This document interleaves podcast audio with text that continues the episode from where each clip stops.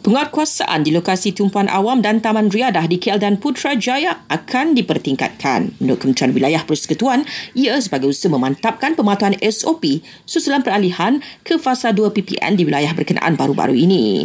Bilik gerakan akan memantau pematuhan SOP dan beberapa tempat tumpuan di Putrajaya dilengkapi kemudahan CCTV dan pembesar suara.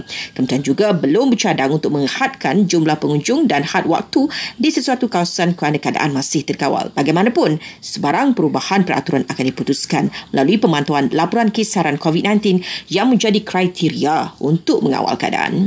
Sementara itu, polis akan mengarahkan orang ramai yang mengunjungi kawasan Riyadh beredar jika tidak lengkap dua dos vaksin COVID-19.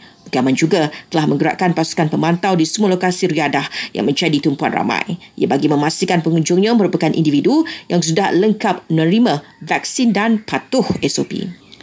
QPAX menggesa hampir 30,000 penjahat awam untuk segera mendaftarkan diri dalam program imunisasi COVID-19 kebangsaan PIK bagi membantu membentuk imuniti kelompok. Kesatuan itu juga berpendapat yang mungkin disebabkan leka atau faktor tertentu seperti memiliki penyakit, alahan atau bekerja dari rumah BDR. Uh, sehubungan dengan itu, QPAX meminta Ketua Jabatan memainkan peranan dengan melakukan pemantauan dan berusaha memastikan mereka menerima suntikan vaksin. Eh, kapasiti jemaah bagi solat Jumaat di Masjid Wilayah Persekutuan dibenarkan sehingga 500 orang berkuat kuasa hari ini.